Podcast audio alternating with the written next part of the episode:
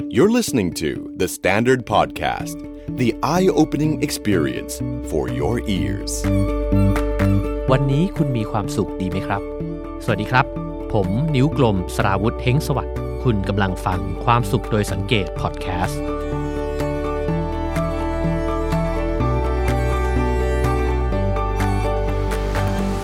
เวลาเราบอกว่าเราไม่มีความสุขกับงานที่ทำอยู่เนี่ย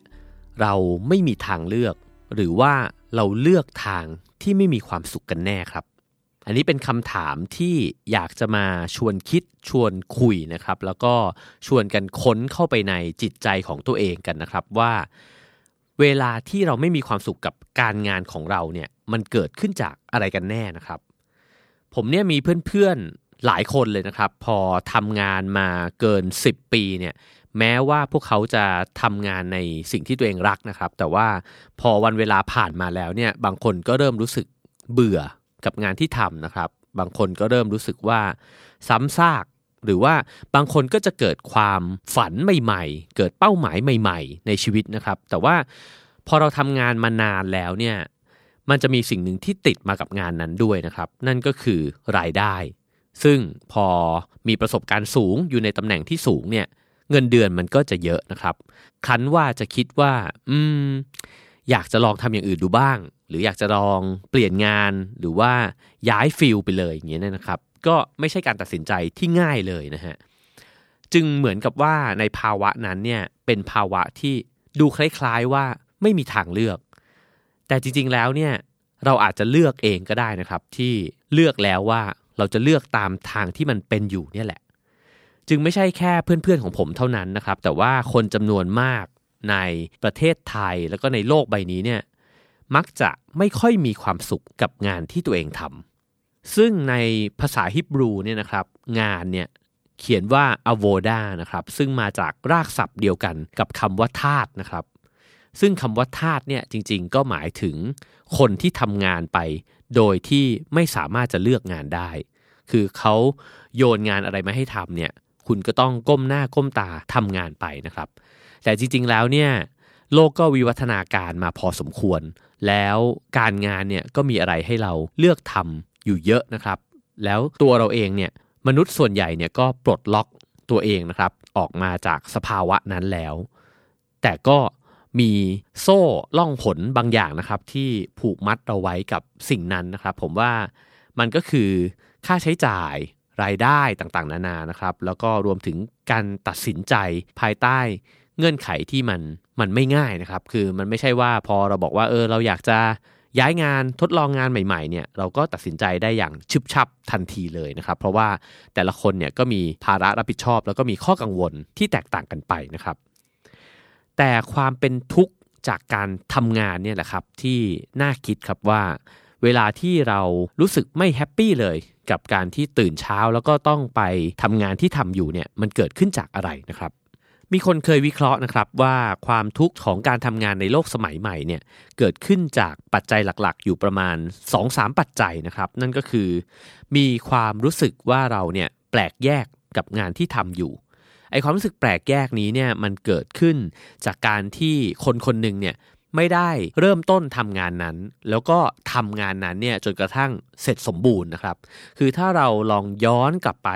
ในโลกยุคโบราณกว่านี้นะครับ การที่คนคนหนึ่งเนี่ยจะมีเสื้อผ้าใส่ขึ้นมาได้เนี่ยอาจจะต้องเริ่มจากการเก็บใยฝ้ายต่างๆ นานานะครับ มาปั่น เป็นได้นะครับแล้วก็เอามาทอ แน่นอนเขาอาจจะไม่ได้ทำคนเดียว แต่ว่าเขาได้อยู่ในกระบวนการนั้นนะครับ แล้วก็เย็บปักถักร้อยกันขึ้นมาเนี่ยจนกระทั่งเป็นเสื้อผ้ามาสวมนะครับ ถ้าเราอยากจะมีเก้าอี้สักตัวหนึ่งเราอาจจะต้องเริ่มจากการหาไม้มา เอามาเลื่อยนะครับ แล้วก็เอามาประกอบเข้าด้วยกันเนี่ยเป็นเฟอร์นิเจอร์ต่างๆ หรือว่างานหัตถกรรมต่างๆ ที่เรายังเห็นกันได้อยู่นะครับ เช่นการสารตะกร้าอะไรต่างๆ ที่สามารถทำได้ด้วยมือตัวเอง ด้วยตัวคนเดียว หรือว่าด้วยคนแค่ไม่กี่คนเนี่ยเราจะมองเห็นเลยครับว่า การงานแบบนั้นเนี่ยคนคนนั้นเนี่ยได้ทำแล้วก็ได้เห็นตั้งแต่จุดเริ่มต้น จนกระทั่งเสร็จสิ้นออกมาเป็นผลงานนะครับ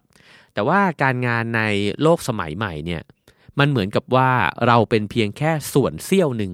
ในงานที่มันใหญ่มาก เช่น สมมุติจะทำหนังเรื่องหนึ่งเนี่ย ถ้าเราเป็นคนจัดไฟ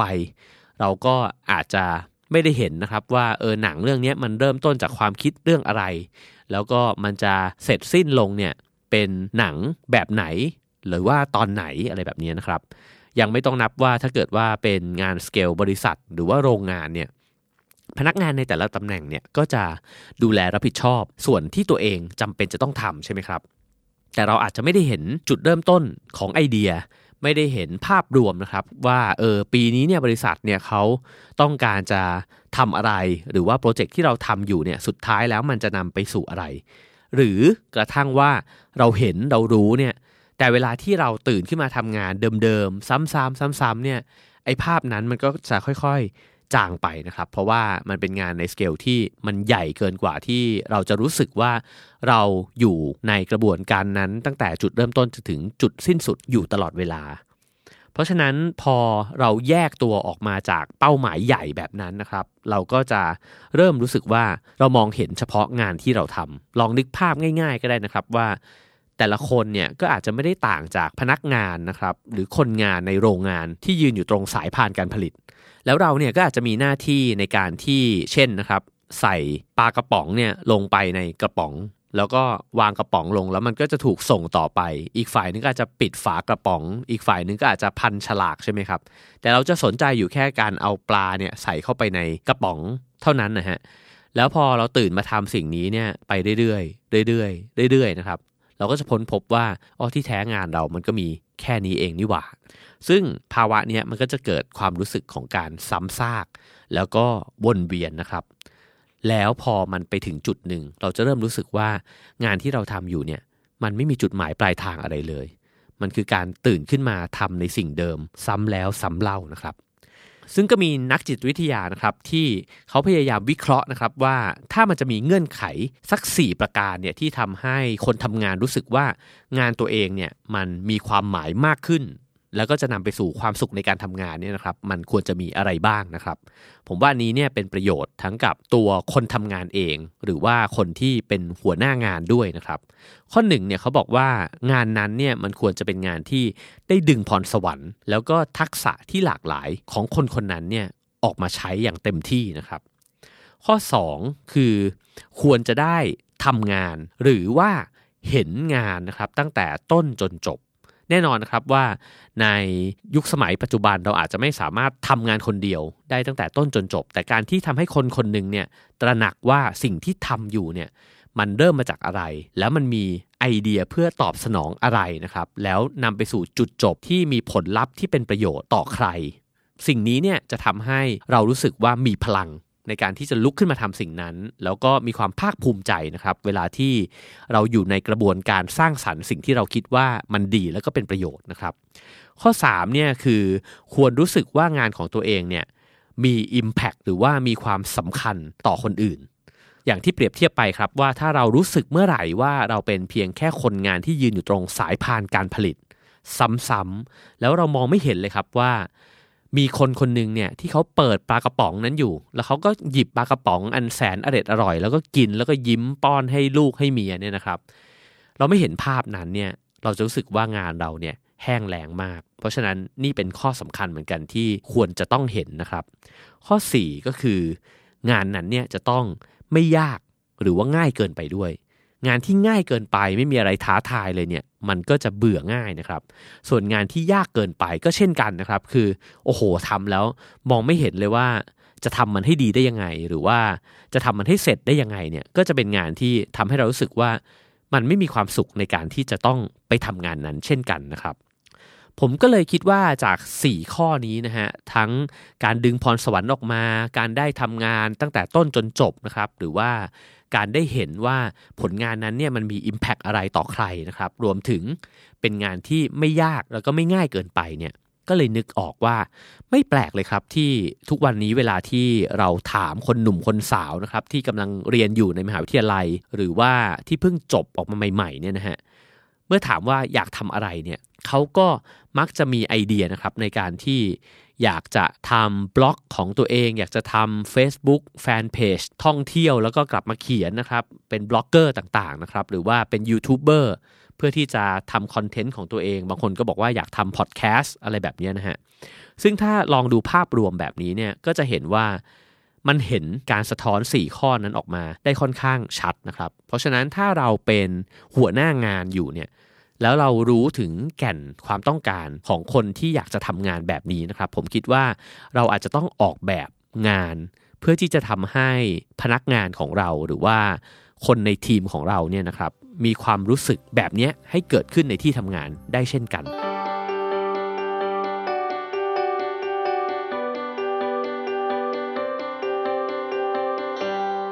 นอกจากเงื่อนไข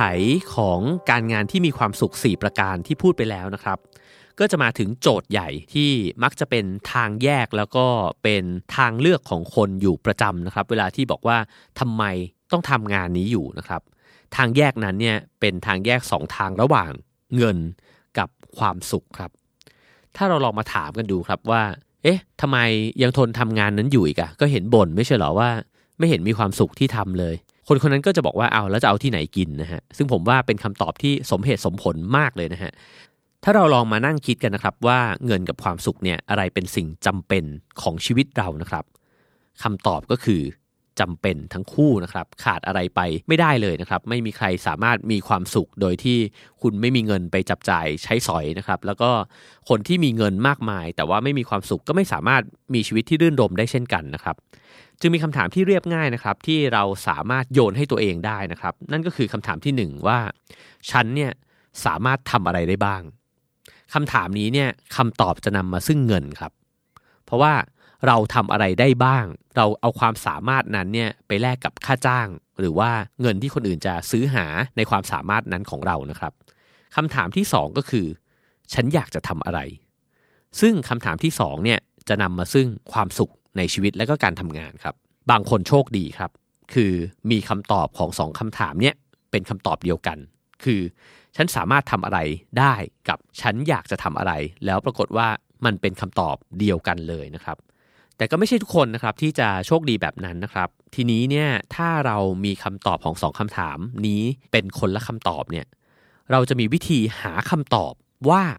งานที่เราควรจะทำเนี่ยมันคืออะไรกันแน่เนี่ยยังไงนะครับ ในหนังสือ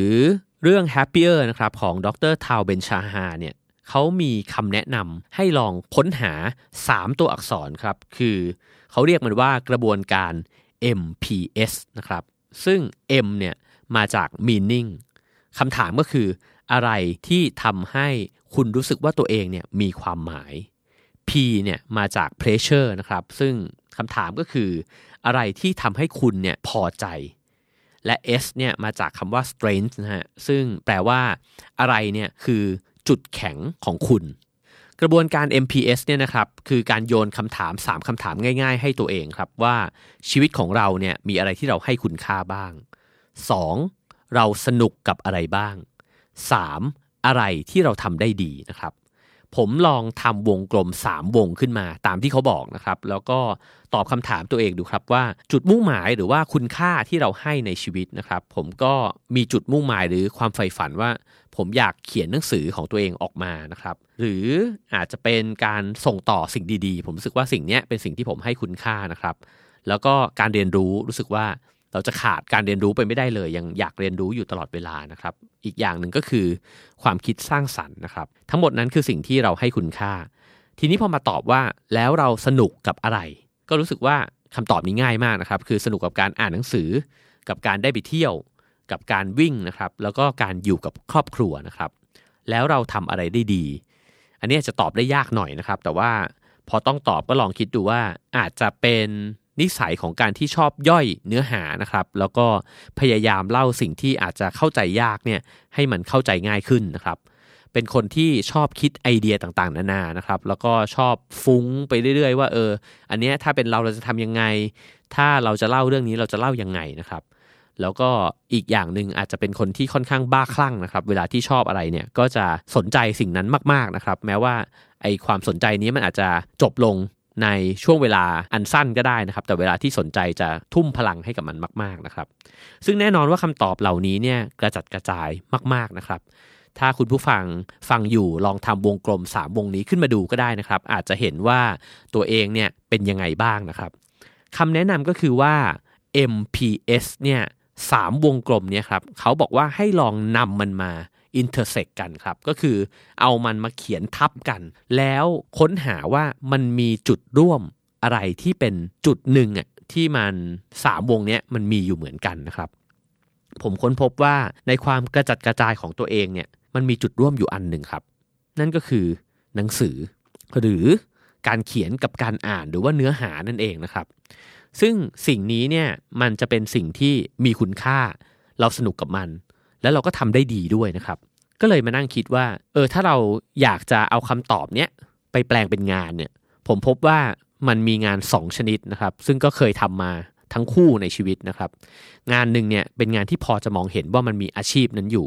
แล้วเราก็สามารถเดินเข้าไปสมัครงาน แล้วก็ได้เงินเดือนจากอาชีพนี้ได้นะครับ นั่นก็คือ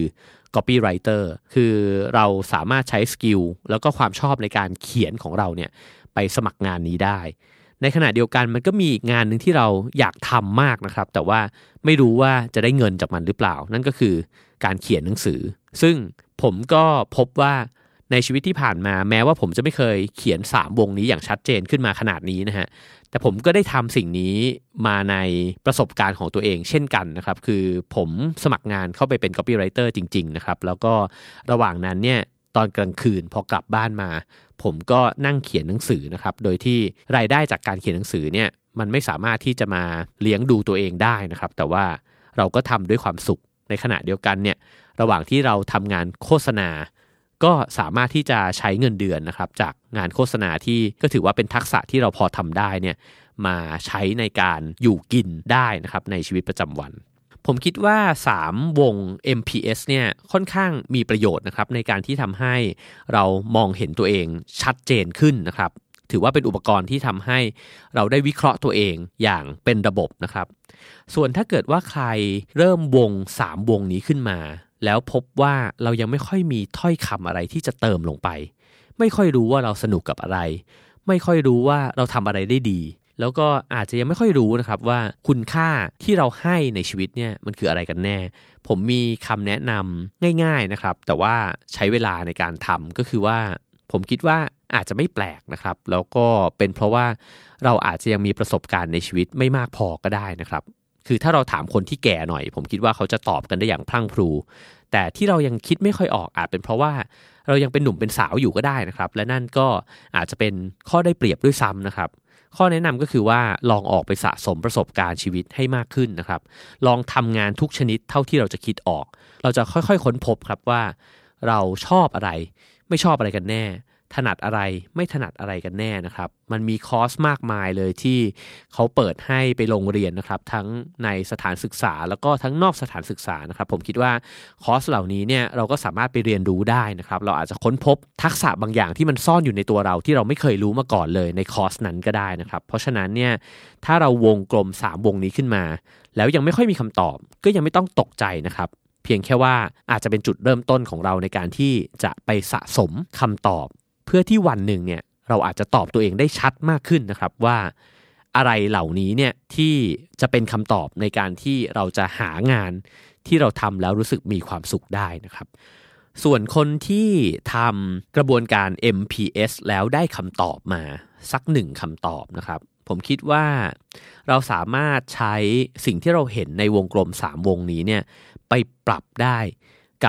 งานเดิมของเราด้วยนะครับ ไม่ใช่เฉพาะแค่ค้นหางานในฝันหรือว่างานใหม่เท่านั้นนะครับ เช่นมีน้องคนหนึ่งนะครับที่เขาเคยมาช่วยขายหนังสือใน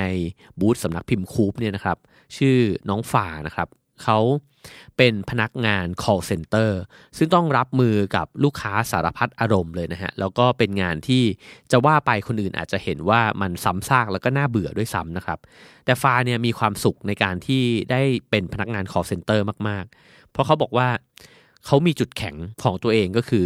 เขาเป็นคนที่ใช้เสียงได้ดี เวลาที่ขายหนังสือเนี่ยฟ้าจะชอบทำเสียงสองนะครับแล้วก็ แกล้งคนที่มาซื้อหนังสือนะครับ เราก็พบว่าเออฟาเป็นคนที่เสียงเพราะมาก แล้วเขาบอกเขามีความสุขมากเลยในการที่ได้ใช้เสียงเพราะๆของเขาทางโทรศัพท์นะครับ แล้วก็ยังมีอีกอย่างหนึ่งที่เขาให้คุณค่าในชีวิต คือเขาชอบช่วยเหลือคนอื่น แล้วเขารู้สึกว่าการเป็น call center เนี่ยเป็นคนที่ช่วยเหลือแล้วก็แก้ปัญหาให้กับคนอื่นเนี่ยตลอดเวลาเลยนะครับถ้าฟาร์ไม่ได้พูดสิ่งนี้ก่อน แล้วพูดอาชีพ call center ให้ผมฟัง ผมจะรู้สึกว่า เออ มันเป็นอาชีพที่ ผมก็ยังดึกคุณค่าที่ซ่อนอยู่นะครับในอาชีพนี้เนี่ยไม่ออกเพราะว่าเราไม่เคยไปสัมผัสอาชีพนี้เนี่ยจริง ๆ จังๆนะครับ ซึ่งพอได้เห็นฟาพูดแบบนี้ผมก็เลยคิดว่าทุกอาชีพเนี่ยมีคุณค่าอะไรแบบนี้ซ่อนอยู่เหมือนกันนะครับ มันจึง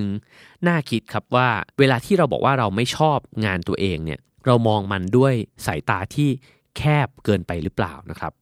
คำแนะนำก็คือว่าลองมองงานตัวเองในบริบทที่มันกว้างขึ้นนะครับ แล้วก็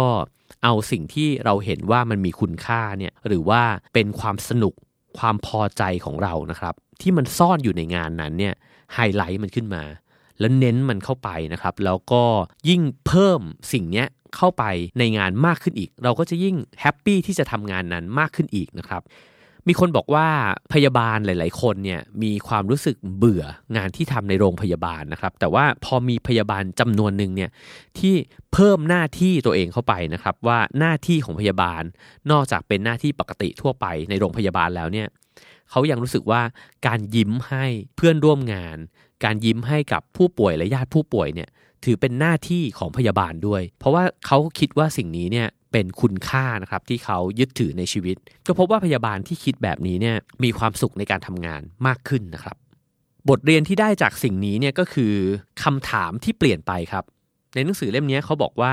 แทนที่จะจดจ่ออยู่กับสิ่งที่เรามักจะถามตัวเองครับว่าเนี่ย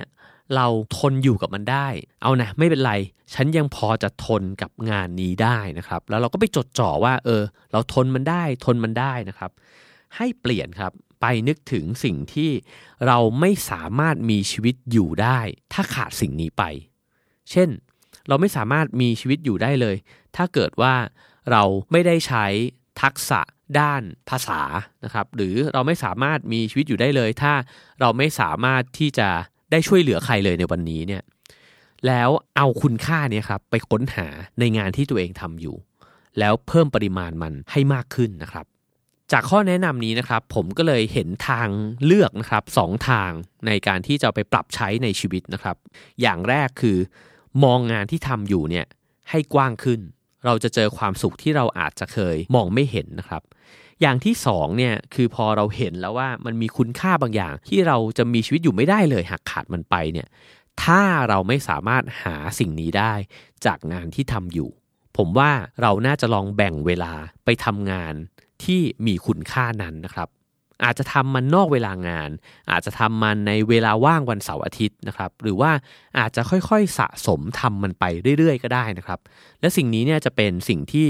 เยียวยาเราแล้วก็หล่อเลี้ยงเรานะครับ ให้เราไม่รู้สึกว่าเราต้องทนทำงานในงานงานเดียวเนี่ยไปโดยที่เรามองไม่เห็นเลยว่ามันตอบสนองคุณค่าอะไรในชีวิตเรา สุดท้ายครับมีคำแนะนำหนึ่งซึ่งผมว่าน่าสนใจมากนะครับ ในหนังสือเล่มนี้เนี่ยเขาบอกว่า เรามักจะนึกถึงอาชีพการงานของตัวเองเนี่ยในฐานะของ job description คือเหมือนเวลาเราจะสมัครงานใช่ไหมครับ เราจะอ่านดูว่าคำอธิบายว่าลักษณะงานเนี้ยหรือความต้องการของงานเนี้ยมันคืออะไรนะครับ แล้วเราก็จะพบว่าเราเหมาะที่จะทำงานงานนี้หรือเปล่า แต่ว่าเขาบอกว่าลองพลิกมุมมองนิดหนึ่งครับว่า ให้ลองหยิบกระดาษมาแผ่นหนึ่งก็ได้นะครับ แล้วแทนที่จะเขียนถึงงานของตัวเองเนี่ยในลักษณะแบบ job description เนี่ยให้ลองเปลี่ยนเป็น calling description นะฮะหรือว่ามันคือสิ่งที่ใจเรียกร้องอะคำอธิบายในสิ่งที่ใจเรียกร้อง ซึ่งซ่อนอยู่ในงานนี้ครับ วิธีง่ายๆครับคือลองนึกดูนะครับว่าเรากำลังจะเขียนถึงงานตัวเองที่ทำอยู่เนี่ยแหละครับ ให้คนอื่นอ่าน แต่โจทย์ก็คือว่าพอเขาอ่านจบแล้วเนี่ยเขาแทบจะแบบอดไม่ได้ครับ แทบจะแบบรอไม่ไหว ที่จะเขียนใบสมัครมาทำงานที่เราทำอยู่นี้นะฮะซึ่งผมว่าเป็นกิจกรรมที่แปลกมากคือ คุณลองอธิบายงานตัวเองดู ว่างานคุณเน่ยมันมีเสน่ห์แค่ไหน อะไรที่มันทำให้ใจเราเต้นเวลาที่เราทำงานนี้นะครับ เราอาจจะค้นพบครับว่าเฮ้ยมันมีด้านที่เป็นคุณค่า ด้านที่เป็นความรู้สึกดีนะครับ แล้วก็เป็นด้านบวกของงานที่เราทำอยู่ แต่เราไม่เคยได้ขุดลงไปเห็นมันนะครับ แล้วพอเห็นแล้วเนี่ยเราก็จะขับเน้นมันให้มากขึ้นในการที่เราทำงานนั้นได้มากขึ้นอีกนะครับ ทั้งหมดที่พูดมานะครับ ก็อาจจะพอสรุปเป็นไอเดียง่าย ๆ ได้ 2 อย่างนะครับก็คือ 1. อย่ามองข้ามความสุขจากงานที่ทำอยู่ เพราะว่ามันอาจจะมีอยู่ในนั้นนะครับ แล้วก็ข้อ 2 ก็คือว่า อย่าละเลยคุณค่าที่เราให้ความสำคัญในชีวิต ถ้าไม่มีอยู่ในงานที่เราทำผมว่าก็อาจจะได้เวลาในการที่เราจะโยกย้ายเปลี่ยนงาน แต่ถ้าชีวิตไม่มีทางเลือกให้เราโยกย้ายเปลี่ยนงานได้ง่ายขนาดนั้นเนี่ยก็นำเอาคุณค่านั้นเนี่ยมาทำในการงานที่นอกเวลางานประจำนะครับ แล้วทั้งหมดทั้งสิ้นเนี่ยก็คือ อย่ายอมให้ตัวเองเนี่ยอยู่ในสภาวะของการที่เลือกทางที่ไม่มีความสุขนะครับ เพราะว่าจริงๆแล้วเนี่ยเราเลือกได้เสมอนะครับ แม้ว่า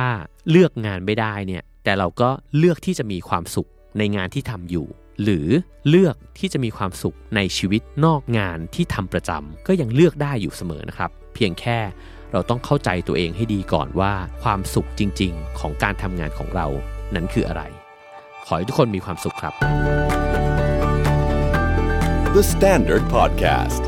Eye opening for your ears.